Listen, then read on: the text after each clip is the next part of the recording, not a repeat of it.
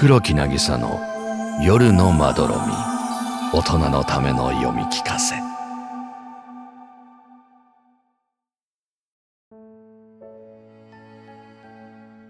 こうちゃんへ。あなたにメールを送り続けてもう2年が過ぎました。日に何度送っても返事はないしきっとこのメールも読んではもらえないのでしょう。お母さんがずっと書いてきた通りシェルター移動の最終期限が来てしまいました。本当は先週までに行かなければならなかったけれど役所の方にお願いして待ってもらっていました。父さんは口ではこうちゃんのことを放っておけと言っていたけどあなたを置いて出ていくことはできなくって最後の最後にようやく説得に行ってくれたんですよ。それなのにこうちゃんはお父さんの話も聞かずに突っぱねて部屋の扉を開けることさえしませんでしたね。親の顔も見ずに引きこもり続けたこの2年はどうでしたか？何やら修行すると言っていたけれど何かが変わりましたか？こうちゃんあなたが現実から逃げている間世の中では大変なことばかり起きていました。群馬のおばさんが亡くなったこともお父さんに初期の肺がんが見つかったことも私があなたのことでうつ病になってしまったこともすべて連絡したのに何の返事もなかったね。小さい頃のこうちゃんはお利口さんでとても可愛かった。でもあなたはいつの間にか別人のようになってしまって私たちを困らせてばかり。まるで他の世界から迷い込んできたみたいに人が変わってしまった。お父さんとお母さんはもう限界です。あれこれ言うのにも疲れました。これからは好きなだけ自分の部屋に閉じこもって暮らしてください。お母さんより。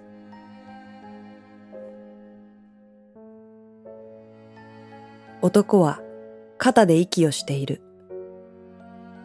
床にへたり込み、絶望したように黙ったままだ。生配信815日目。男は朝から落ち着かない様子だった。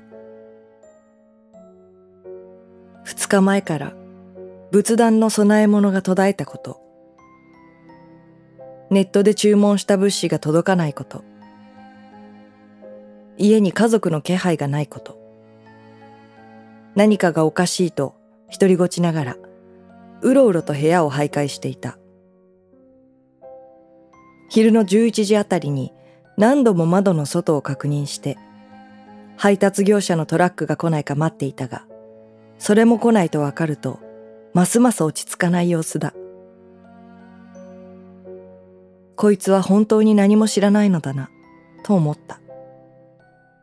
配達のトラックなど来るはずもないのに。人付き合いや外界の情報も遮断していると言っていたがここまで何も知らないとは驚いた。家族はこの男に知らせていなかったのだろうか。男を残して家を去るなんてよっぽど厄介に思っていたのだろう。隣にも向かいにも人がいない。道に車も通らない。放心したように男がつぶやく。異変に気づいて家中を探し回り、外へ出て近所も確認してきたようだ。頭を抱えてうつむいている。街から人が消えた理由を考えているのだろうか。おかしい。何かがおかしい。さすがに気の毒に思えた。自宅に留まるかどうかはその人の任意だとはいえ、ほとんどの住人たちが出ていくことを選んだはずだ。あれほど警戒アラートが出され、避難するように促されたのだから。男が食い入るようにパソコンの画面を見つめ、情報を探している。記事を読む黒目が振動するように細かく動く。口元に手をやり驚愕している様子だ。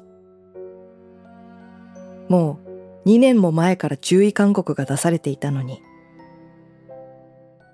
この男はてっきり知っているものだと思っていた。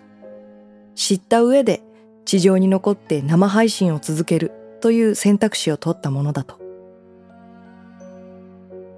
殺人的ウイルス拡大。信じられないといった様子で男は首を振った。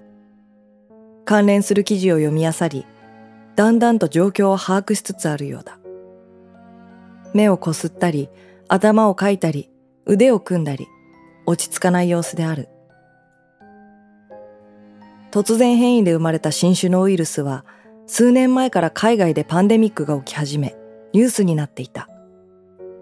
血球の生産を止め、免疫系の働きを壊すというそのウイルスに感染すると、傷口から入った菌による壊死や、血小板減少による出血多量、進行すれば脳幹出血を起こし死に至る。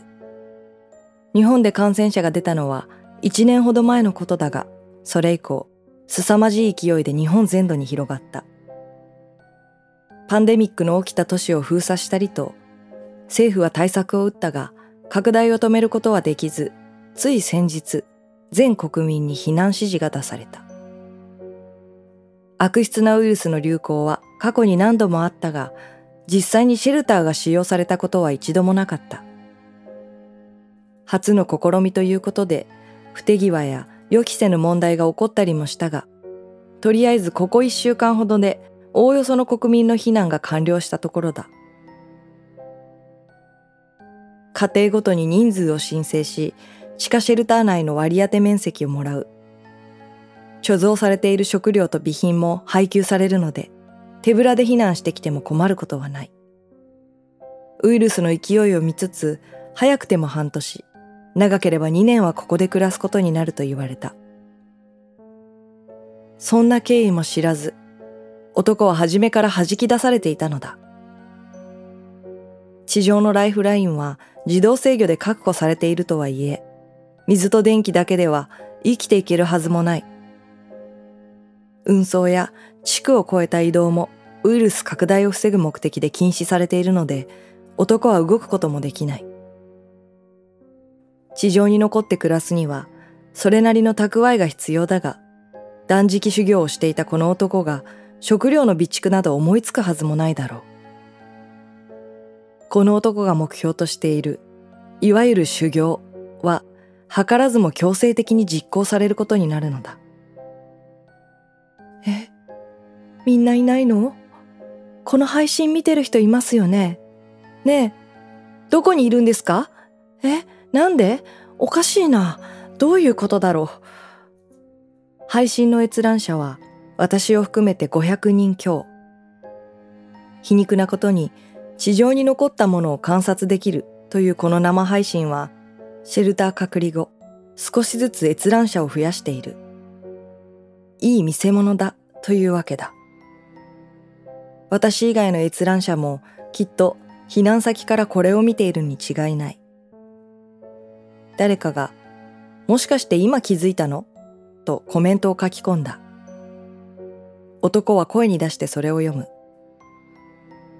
どうして誰も教えてくれなかったんだよ？いつの間にそんなことになってたんだ？なんだよそれ？父さんと母さんは？二人はどこにいるんだよ？狼狽した様子で叫んでいる。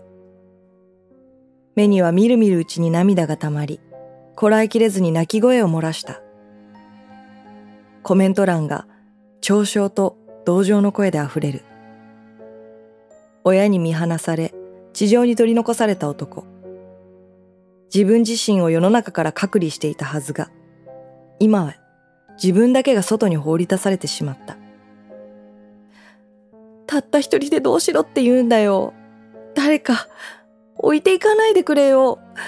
食べ物もないし、どうやって生きていくんだろう。死んじゃうだろう床を殴りつけながら泣き叫ぶ。かつて食べ物がなくても生きていけるなどと豪語していたが、その自信はどうした？断食をして下脱するんじゃなかったのか？怪我や病気を治したり上のない世界を作るんじゃなかったのか？男の気高い夢の数々は木っ端みじんに崩れ去り弱さと矛盾をむき出しにした哀れな男だけがそこに残されていた。母さんなんで母さんまで行っちゃうんだよ。狭い子供部屋の中で男はいつまでも母の名を呼びながら泣き続けていた。おしまい。